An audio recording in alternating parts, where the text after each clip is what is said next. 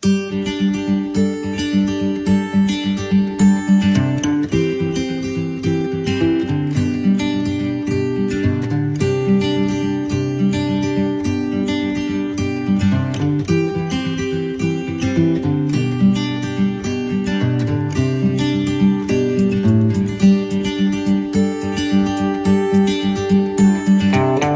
morning. It's good to see you.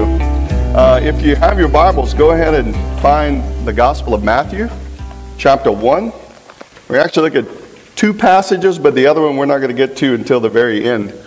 Uh, so thank you, Pastor Luke, for the opportunity to be here. It's uh, it, we I was here once before, so uh, enjoyed that time, and uh, appreciated the worship team. Uh, the djembe, I, I kind of do the drums at the church where we attend sometimes when we need it. And so uh, I enjoy that. And I didn't know that Luke was quite an accomplished musician as he was.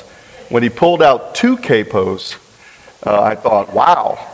So that's a drop D capo and a regular capo. And uh, it worked, Luke. I know y'all were trying to figure it out here, but it was great. So thank you so much uh, for leading us uh, in worship today. You know, the holiday time's a great time for many people. It's also an incredibly hard time for many people. Um, people struggle. You know, when Luke was saying, I think you were here um, one time before, that's right. And it seems these days we kind of measure things in terms of COVID, right? It was pre COVID I was here. Um, so that kind of gives you an idea of how long ago that might have been. Uh, so people wrestle with life. They wrestle with sickness, um, death. You know, holiday time, some people are just getting the news that there may not be another Christmas, uh, that they'll be together as a family.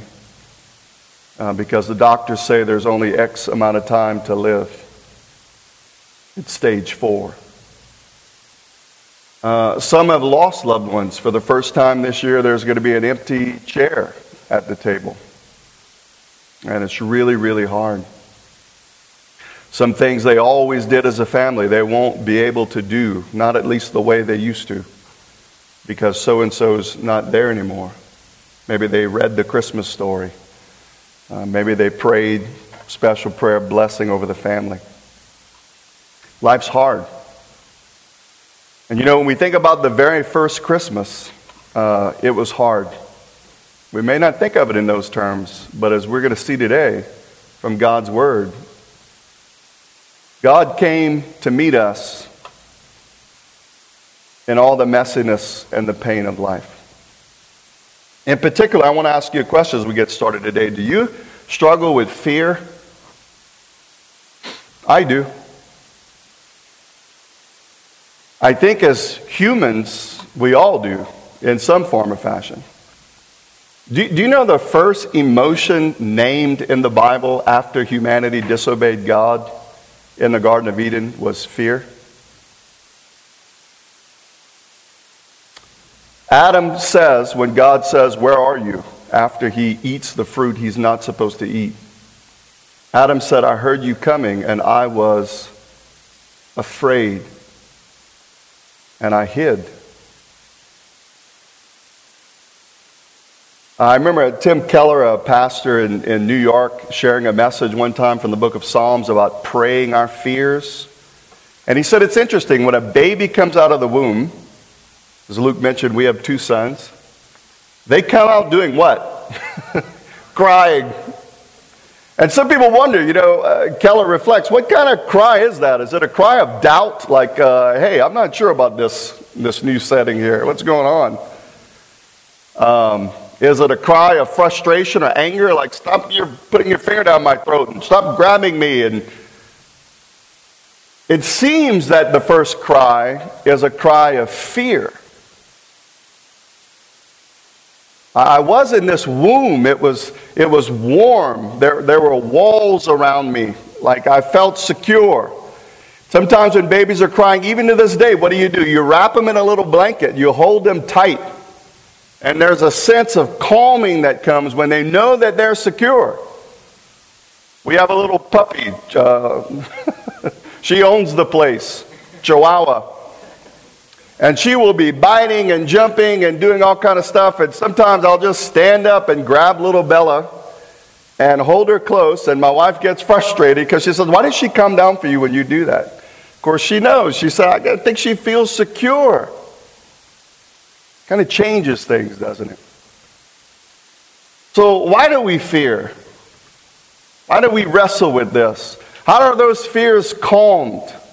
I think God has a word for us today about this. Look at Matthew chapter 1, beginning in verse 18.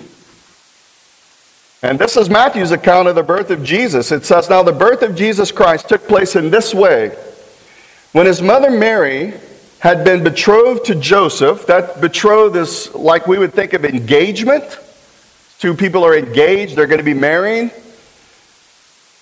But before they came together, so we got to think a little bit here. In first century Jewish settings, uh, uh, a man and a woman would be betrothed together, they would be pledged to be married. And that was a binding relationship for them in their culture. In fact, the only way to dissolve a betrothal was through a divorce. You know, in our culture today, two people are engaged, they call it off a couple of months before. You might have wasted the money on the invitations, you might have to cancel a deposit on a, on a reception hall, but other than that, it's painful, but the two people go their two different ways. Not so in the first century. Two people are betrothed to be married. This is a legally binding engagement. The only way that's dissolving is through divorce with witnesses. Okay, so this is a, a, big deal here. But during the betrothal period, they don't consummate the union because they're not married. And so the betrothal period was a time, among other things, to make sure the two were pure uh, the wife was pure, the wife to be was pure. And so it's during this betrothal period, when they've not come together in physical union, that Mary, we're told, is found with child. She's pregnant. But notice we're told at the end of verse 18 that this is from the Holy Spirit. That's very important. Now, here, here press the pause button. You and I know this. But there's one other person in this story that doesn't know this yet, and that's Joseph, right? Joseph's the husband to be. He's pledged to marry, uh, marry Mary, and uh, he knows he's not the dad because he finds out she's pregnant. So this is not good news. Joseph is not thinking about singing "O Little Town of Bethlehem" at this point, right? This is not the best news of his life. This is the worst news of his life. All of his best laid plans, his, his bride to be, pledging themselves to honor God, to have a family one day, kids one day, all of that best laid plan is upended in a moment. So look at what happens. It says her husband, verse 19, Joseph, being a just man. Now, we're told two things about Joseph. He's a man of conviction. Being just doesn't mean Joseph's perfect. We, we know he's not perfect. He's riddled with fear, we're going to find out here in just a little bit. But he wants to do what God wants him to do. And according to the book of Deuteronomy, if two are betrothed together and the wife becomes pregnant, then that's grounds for divorce. And so Joseph wants to obey what God wants him to do. He's a just man. He wants to be obedient. But notice it also says this he doesn't want her to put her to public shame. So he wants to do this as quietly as possible. A Couple of witnesses and just kind of move on. But this is very difficult for Mary. Scholars will tell us that if a woman becomes pregnant during this time, even if the husband does put her away quietly, as Joseph's trying to do, she's going to have that child. And people will know and she will be brought to public shame. Her family will be brought to public shame. My wife and I were talking about this, uh, thinking about this message. Joseph's struggling with this. Think about it. If he proceeds with the marriage, then what does it look like? This looks like it's his child that was had out of wedlock prior to them being married. He knows he's not the dad. So his reputation comes under a shadow. This is a very, very difficult time and Joseph's wrestling with this. What do I do? You know, I think a lot of times you and I wrestle with fear primarily because we don't know what God is doing and we don't know what to do in light of what He might be doing. And so we wrestle with the uncertainty. We're torn. Our hearts and our minds are going in two different directions. How, how do we make this happen? I was bringing my son to work yesterday, our youngest, and uh, we are talking about, I don't know, some plans he had laid out. And said, Yeah, that sounds like a good plan. He said, Well, you know, unless, you know, such and such happens. I said, Yeah. I said, You got to always remember, Josh, about life, it's always subject to change, right? What about you? You got some best laid plans, you have desires for your kids, and you think picture perfect what it's all going to be like, then life happens. And it doesn't turn out the way you're thinking, and you're fearful. You're gripped with fear. You don't know what's going to happen. And so look at Joseph. He's, verse 20, he's considering these things. He's kind of debating what to do. He knows what God's word says to do, but he wants to do it in a way that's quiet so while he's considering these things, behold, an angel of the Lord appears. Shows up to him actually in a dream. Now, if you're familiar with the Old Testament, God would sometimes speak to people in dreams. So God is at work here. In fact, one scholar says that if you read this story carefully, there's only one person really at work in this whole story. Mary's passive, right? The Holy Spirit, uh, she's supernaturally conceived, so She's receiving this work of God, the supernatural work of God to send his son. Joseph's thinking about what to do, but he actually doesn't do it yet. He's just considering it. But then God's at work. God is the one working supernaturally through the power of his spirit. God comes to Joseph, appears to him in a dream, and notice what the angel of the Lord says to Joseph Joseph, son of David, do not fear. Now that's interesting. Because if your eyes rewind a little bit and go back to the previous verse, it doesn't mention the word fear yet. But the angel says, Don't fear. Why? Because he was dealing with fear. And don't be afraid about what, Joseph? Sometimes when an angel would show up and would say, Don't fear, it seems to be because an angelic presence is showing up in their life. And angels are not little kind of creatures that float around on, on clouds and play little harps. I mean, they are the Lord's heavenly host, right? In fact, when Luke says the angels show up, they are sorely afraid, it says. so usually what angels would say is, don't be afraid, relax. Why? Because if an angel showed up in reflecting God's heavenly court setting, uh, you and I'd probably get, get a little nervous, okay? But that doesn't seem to be why the angel says, don't fear here. It's not that the angel's just showing up in this dream, but notice what he says don't fear. Why? What's the fear connected to? Don't fear to take Mary as your wife. So it seems that Joseph is fearful about this decision he's already determined to make, which is to do what God said, but to do it quietly. And the angel says, Don't be afraid to take Mary as your wife. Now, notice that next little word, for. It tells us the reason why he should not be afraid. Okay, so why? Because that which is conceived in her, Joseph, it's not what you think. It's actually from the Holy Spirit. So the first time Joseph comes to know now what you and I have known all along. That's why we're not nervous as we read it, because we know. But what is Joseph thinking? Well, Joseph may not be able to write a scientific textbook on human conception like people could do today, but he knew where babies come from. And he knew that if he's betrothed to Mary and she's pregnant, he's not the daddy. What's he thinking, humanly speaking? She's been unfaithful. Infidelity. He is not thinking a supernatural work of God to send the Messiah into the world. He's thinking, this is horrible. But the angel says, no, so you need to change your understanding of what's happening here.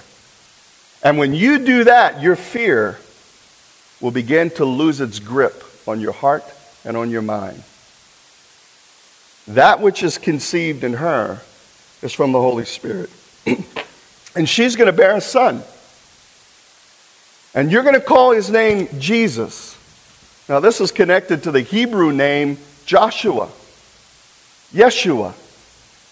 And many, many times in the Bible, right, names are significant because they point to something about who the person is and what the person will do in their life in terms of God's plan for that person to work in and through their life. And so the name Joshua means the Lord saves. So notice what the angel says. She's going to bear a son, and you're going to call his name Jesus. There's the word for again. Why? Because he's going to save. There's the key idea in the name. He's going to save his people from their sins. So, this is a supernatural work of God in the womb of Mary by the power of the Holy Spirit that God is sending the Savior and deliverer into the world. And this deliverance is not going to be some kind of geopolitical upheaval right here in your time. This is going to be the ultimate deliverance of God's people, saving them from the deepest bondage they've ever known in all of human history their sin. And so Joseph is told, don't be afraid. God is at work. And when you come to understand that, then fear begins to lose its grip on our hearts, on Joseph's heart. Now, at this point, Matthew kind of presses the pause button on the story. And he speaks to us again as the readers.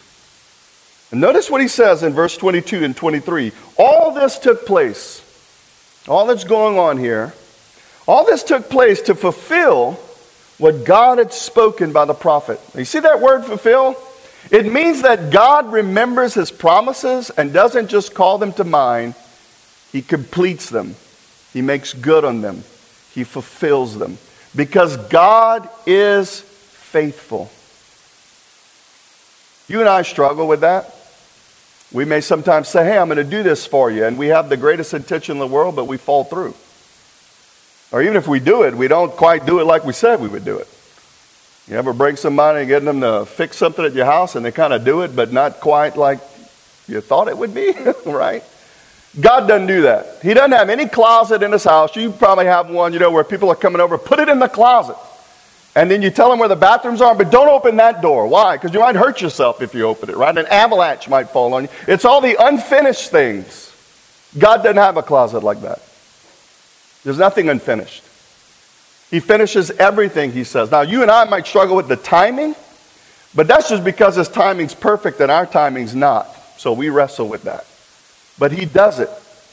And so it says, All this was spoken to fulfill what the Lord had spoken by the prophet. And here's a quote from Isaiah Behold, the virgin shall conceive and bear a son, and they shall call his name Emmanuel. Now remember what we said about names, right? They have significance to them. Jesus, the Lord saves. He's going to save his people from their sin. Notice he's going to call him Emmanuel. Then, then Matthew gives us a little parenthesis, right, to help us know what that name means and why it's significant. The virgin's going to conceive, bring forth a child. You're going to call his name Emmanuel, which means what? God is with us. Now, think about that in the context of the story. Here's Joseph worried about his life. His whole family, his whole plans are upheavaled, life subject to change. But then he finds out, whoa, this is not God not doing something. This is actually God doing the greatest thing he's ever done. And just because I don't see it or understand it doesn't mean God's not at work. And God shows him this. And that's why he says you don't have to fear. Actually, what's going on here, Joseph, is God is faithful and he's fulfilling his promise, the greatest promise ever, to bring deliverance to his people. Actually, when you think God has abandoned you in this situation, the opposite is true. God is with you in it. The tables are totally turned. Remember what I said at the very beginning of the message when Adam sinned against God? And he named the emotion, I was afraid. Why did he say he was afraid? Very interestingly, he said, I was afraid because I heard you coming. Isn't that striking? That Adam, right after his sin, was terrified because of God's presence. Why? Because he knew he was guilty in his sin.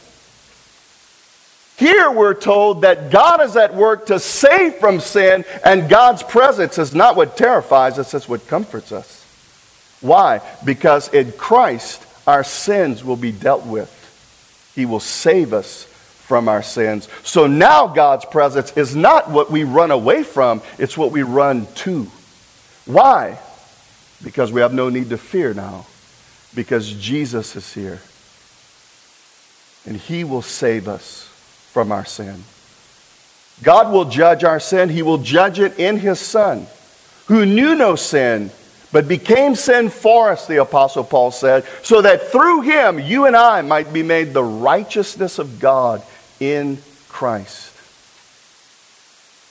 So our sin is dealt with through the redemptive work of Jesus Christ, his death, his burial, his resurrection. And that gives us freedom from the deepest fear you and I will ever have in life because of our salvation in Christ. So notice what it says. Press the pause button, verse 24. The story picks up again. And when Joseph awoke from his sleep, remember, the angel was talking to him in a dream. When he awoke from his sleep, he did as the angel of the Lord commanded him. Two things. He took Mary as his wife. Why? Because the angel said, Don't be afraid to take her as your wife. So it seems that fear has lost its grip on him. See, when you and I are fearful, we don't do what God wants us to do. We're paralyzed, or we actually move in the opposite direction. But when we believe and when we embrace what God says is true, we act differently. Not in fear, but in faith, trusting God. And so he took Mary as his wife, but he didn't know her. Now, that word know is this idea of this relationship they're in means he had no physical union with her until, it says, she gave birth to this son that's supernaturally conceived by the power of the Spirit. And after she gave birth to him, Joseph called him what the angel said to call him Jesus, the Savior. You might be sitting here and think, oh, that, that sounds great. Glad it kind of worked out for Joseph. But what about my fear? I mean, remember you asked at the beginning, do you deal with fear? And by the way, Pete, you said you deal with fear. So how do you deal with your fear? well, you, you may not like the answer, but I think it's what God's word tells us, and God keeps his promises and his word. But I think you and I deal with our fear the same way actually Joseph moved through this. If Joseph was afraid of this in this story because he didn't see what God was doing or understand it, and so he was torn and he didn't know what to do, uncertain about the future, his life was upended, he's racked with fear, and then God comes into his life and speaks to him, uses the angel in the dream in this particular case, and says, Don't fear, because actually God is at work and because of what God is doing in Christ, you can rest in that work, and fear begins to lose its grip on you. You know, God has given us, if you're a believer in Christ today, opportunities to engage and embrace Him in ways that are powerful in terms of how the Spirit of God works in those ways to transform our hearts more and more to resting and trusting in Him, not walking in fear, but walking in faith. What are some of these ways? Reading the scripture and prayerfully focusing on what God says is true and asking His Spirit to empower us and enable us to believe that more deeply than we've ever believed it before.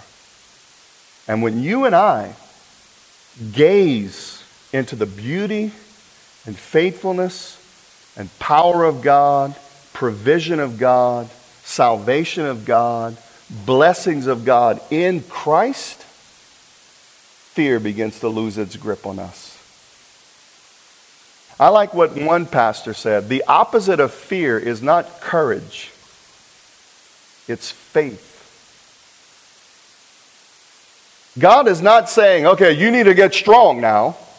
No, God's saying, you need to believe me now. And when you believe me, your fear will begin to subside. So I'd like to do something with you as we close today. I'll tell you one other passage. Flip over to the book of Romans. So you're in Matthew, just keep going to the right. Matthew, Mark, Luke, John, the book of Acts, the book of Romans, and look at chapter 5. And I think there's some little bookmarks I brought for you today, and we're going to pass these out. So if someone can help us with that, that'd be great. Thank you so much. So here's what I'd like to do. I know sometimes people don't like writing in their Bibles and such. Uh, so, so maybe you could use this little bookmark. Then you could put it in your Bible, and you could let this kind of be something that you look back on. So take one of these little bookmarks. If you have a pen, take it. Uh, I want us to read the first five verses of Romans 5. And then I want to just draw your attention to some key things that God has done for us in Christ. Now, you don't have a lot of space to write on this bookmark, so you're going to have to really kind of be abbreviated. But what I would encourage you to do is jot down the key words and then maybe go home this afternoon or sometime this week and go back over this and maybe get a journal where you can write a little further and unpack it a little bit more. And then, whatever it is you're wrestling with and fear in your life, I would like for you, encourage you, prayerfully encourage you to take a good, long, deep look at these things just from this passage and ask God, deepen my faith and trust in you, God. This is what I'm fearful about. This is what my heart is fretting about. This is what I'm troubled about. This is what I can't control, God. I don't know what's going to happen, but this is what you have done. And because you've done this, I can rest in you that you are at work for your good purposes. So here it is, and, and I'll, I'll mention the things maybe you want to jot down on this bookmark. So, Romans chapter 5, beginning verse 1. Therefore, since we have been justified by faith, maybe you want to write the word justified at the top of that bookmark. Justified. Justified by faith. And notice he said, therefore. You know what that means? He's picking up on what he just talked about in Romans 4 where Paul is making the argument that no one is right before God through their works. They're right before God because of the work of Jesus Christ for them and them trusting in that work. That's what makes them right before God. Jesus, not themselves. So God has worked to bring you into a right relationship with Himself through His Son. Jesus, the one who saves his people from their sins, justified by faith. He goes on, and we have peace with God through our Lord Jesus Christ. Maybe the next word you want to jot down is peace. Now, notice this is peace with God. It means you're not in an enemy relationship with God, you're God's child. Now, if you, got, if, you're, if you have children today, would you not do everything in your power to provide them? And if they're worried and stressed out over things, let them know that you hear them, you know them, you're with them, you're never going to leave them, never going to forsake them, and you're walking this journey with them. Would you not say that to your kids as parents? Well, how much more would God say that to you as his child? You're at peace with God through Jesus Christ. We were his enemies, but now we're his adopted sons and daughters. He's our Father. And notice what he says through him, Jesus Christ, we've also obtained access by faith into this grace in which we stand. So write the word grace down. And if you want a bullet point, a little two things under the word of grace, Paul tells us two things. You have access to it. We come before God's throne, the writer of Hebrews says, and we find it to be a throne of grace. Why? Because Jesus has paid the price for us and He is the one we stand in. We stand in this grace. So, under grace, you can write access. Under grace, you can write stand. That's where you and I stand now in relationship to God is grace. Why? Because of Christ. And he says, we rejoice in the hope of the glory of God. Now, this is a big one. You can write the word rejoice, you can write the word hope, and you can write the word glory. Jesus actually said in John 16 33, Take heart. Why? Because I've already overcome the world. In the world, you're going to have trouble, but take heart. I've already overcome it. We have a ground for joy today, not because all our circumstances are perfect, but because Christ is with us and has secured us no matter what the circumstances are. And that never changes. And we have hope. Now, hope is not crossing your fingers, squinting your eyes, and holding your breath, just thinking maybe it's going to come true. Hope is a settled, rock solid assurance because Jesus did it. You and I are not keeping the plate spinning, hoping it turns out all right. Read the last chapters of the book, it turns out all right. Why? Because Christ has done it. That's our hope. And that's the word glory. We have no idea where we're headed. Uh, it's awesome, right? It's awesome that you and I are heading out of this fallen world into this total restoration that God's bringing in Christ. Now, all of you might say this, reading these verses and saying, okay, great. Uh, that's supposed to give me comfort in my fear. I live in the here and now. You know, I got a job to go to tomorrow morning. Yeah, I know. Paul knows that too. So look at the next verse. More than that, not just hope for the hereafter, but more than that, we rejoice in our sufferings. Whoa, okay, now, now we are at Maricopa, Arizona, right? Now we are on planet Earth, right? This is a fallen place. There's suffering here. And Paul says we rejoice in our sufferings. Why? Because we know this to be true. So you might say, um, here you put the word suffering and then maybe a little arrow and the word endurance. Why can we rejoice in the midst of our sufferings? Because we know that suffering produces endurance. Under that, you might put the word endurance, a little arrow, and the word character. And character, endurance produces character. And under that, you might put the word character, a little line, and the word hope again. Now we've come full circle. We started at hope, and we're ending at hope. And the journey is suffering, endurance, character. Here's what God is saying even though you and I go through pain in this life, we can take hope because we know that God is faithful, not just to save our souls, but to cultivate in us a dependence upon Him by the power of His Spirit. And no matter what we suffer, God is creating in us endurance, resting and trusting in Him, even in the midst of the suffering.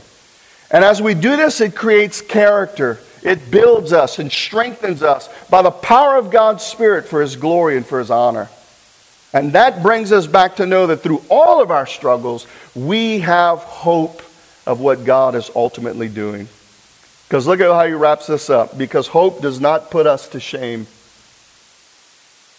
Why? Because God's love is poured out in our hearts through the Holy Spirit who is given to us. Now remember the Spirit worked in Mary's womb?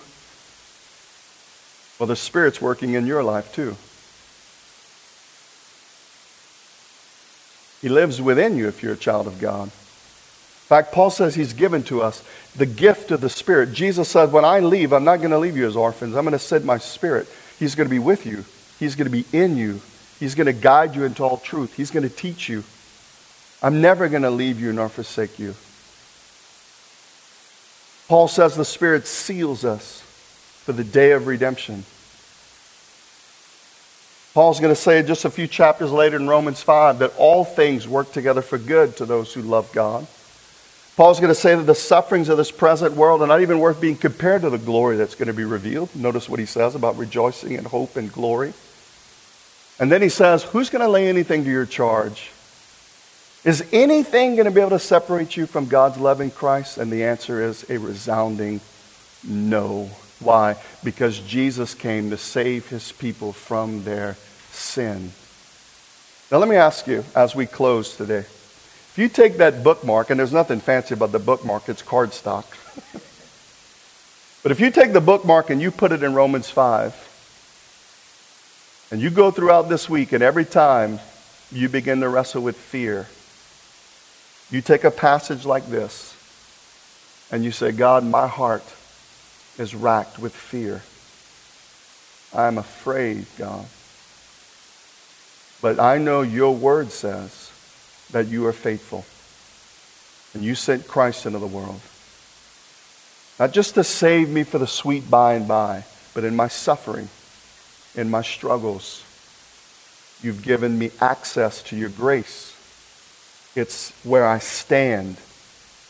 I come before your throne, and it's a throne of grace. And you love me, and I'm secure in you.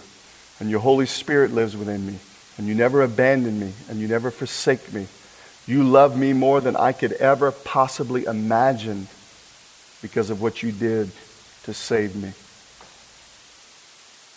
The bookmark's not anything fancy, but God's Spirit works as we look to His truth and ask Him to enable us to rest in the power of His Spirit, and fear begins to lose its grip on our hearts and our minds because God deepens our faith in Him.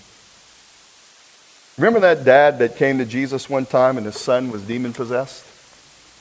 And he said, I brought him to disciples, but they couldn't do anything. Please help me. And Jesus said, If you believe, remember what that dad said? I love it.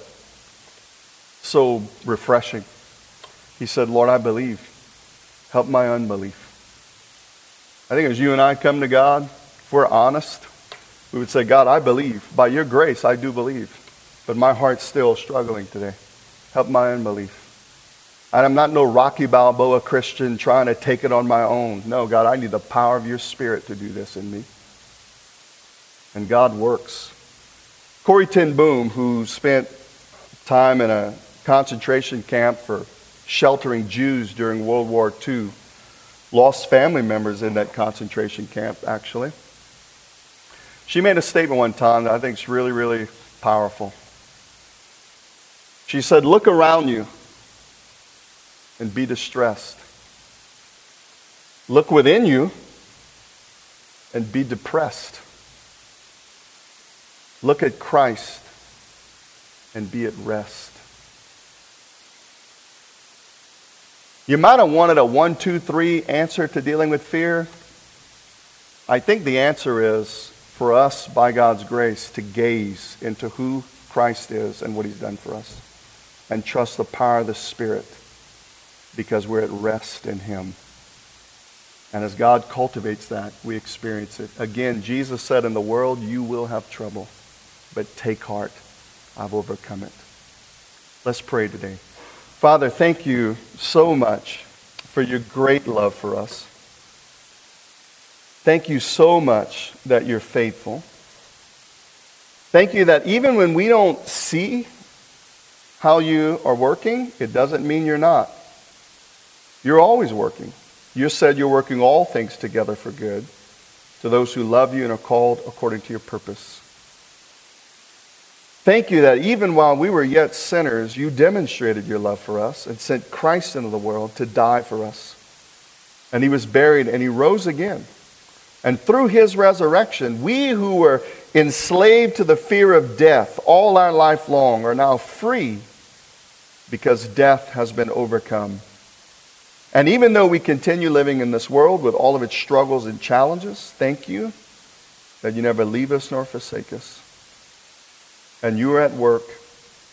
And we pray that you would cultivate in us, by the power of your Spirit, Lord, deeper and deeper desire to gaze into the truth of your word and to prayerfully rest in your truth and to walk in faith and to see fear lose its grip in our lives.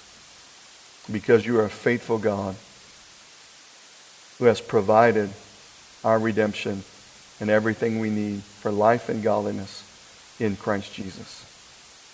I pray for my brothers and sisters as we go through this week that this would not be something we would hear today in a sermon, but that it be something on Monday morning, on Wednesday afternoon, on Friday, whenever the fear raises its head, that we would rest and look to you and to see your truth set us free. In Christ's name we pray.